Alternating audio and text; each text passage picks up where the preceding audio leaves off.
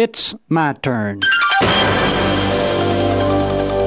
Here is your host for My Turn, Don Wildman. Once outside Rome on our way to Naples, we stopped at a restaurant for a rest stop. When we were returning to our bus, we met a couple of men who were peddling watches. They were trying to sell to several members of our group. I noticed a couple who were looking at one watch. The man was asking a $130 for the watch. They looked at it for a moment and then gave it back to the man. He then approached me and asked if I wanted it. I told him no, I, I wasn't interested. He then pulled me aside and said he'd let me have it for $80. Although I wasn't interested in the watch, my bargaining curiosity was aroused, and I told him that it was still too high. He wanted to know if I was the tour leader. I told him that I was. That being the case, he said, he'd let me have it for $50. Well, I looked at the watch again. It was an Omega. Although my knowledge of watches was limited, I remembered that Omega was a pretty good brand of watch. I looked at it a little closer. It looked like a good buy, but the fact remained that I didn't need the watch. I had a good one. I thought about it for a moment and then shook my head and told him I wasn't interested. But he was persistent.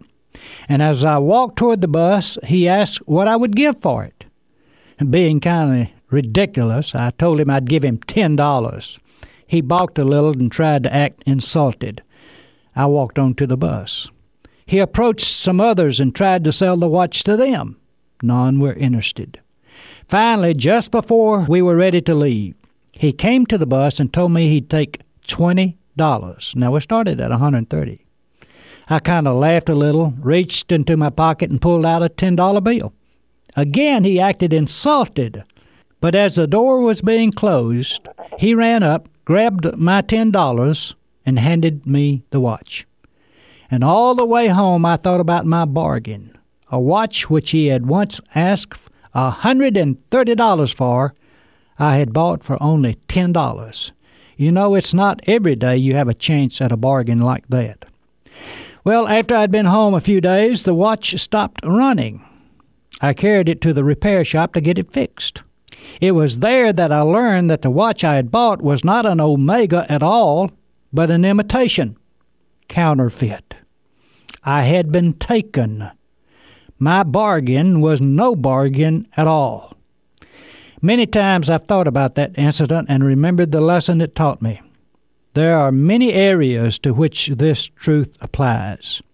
For instance, many people are attracted to the Christian faith when the cross is left out.